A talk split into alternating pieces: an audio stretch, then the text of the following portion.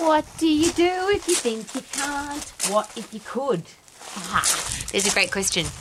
Because I hate the word can't, and I'm on a regular basis now begging, this is my begging position, please don't use the word can't. Uh, it's a horrible, disgusting word, and if we if we share it with our kids, for example, our future adults, you can't.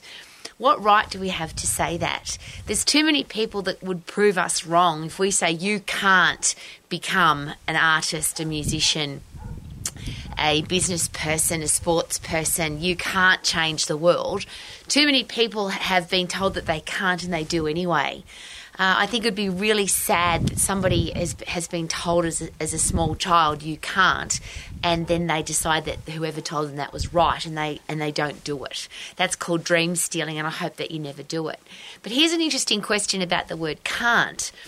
Uh, why do we doubt that we can? Why would we say can't? What is it that stops us, that causes doubt, causes that expression of don't try that, it won't work? How do we know that it won't work if we don't try? And too many people have tried stuff 10 times, 20 times, 100 times, 200 times. And even though it didn't work 200 times, they still kept giving it a go. And then it worked. And it doesn't matter which story you listen to. The, the Light Globe's a classic because it doesn't matter. That story, I think, had a bit of exaggeration because did he try 10 times, 100 times, 10,000 times to make a light globe? Uh, but he didn't try once. He didn't try once and then give up. He kept going until, and I think that's the great expression.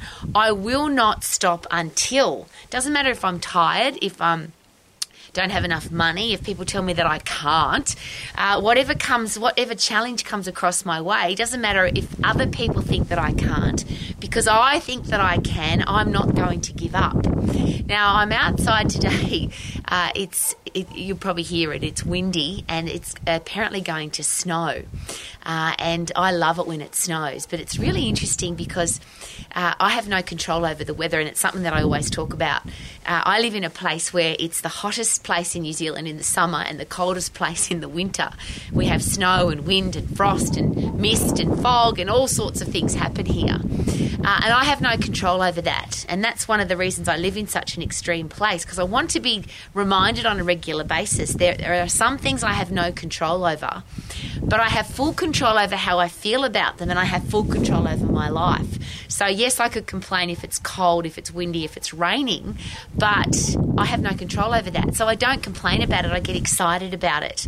Uh, when people tell me that I can't, that's one of the, the driving forces for me that I can. And I often share the story I was told in one year, Rowie, you can't run marathon and you can't compete in a bodybuilding competition because you're too big for running and you're too small for bodybuilding. So I did both in the same year, and I just share that with you because I the word "can't" to me is just a stupid word.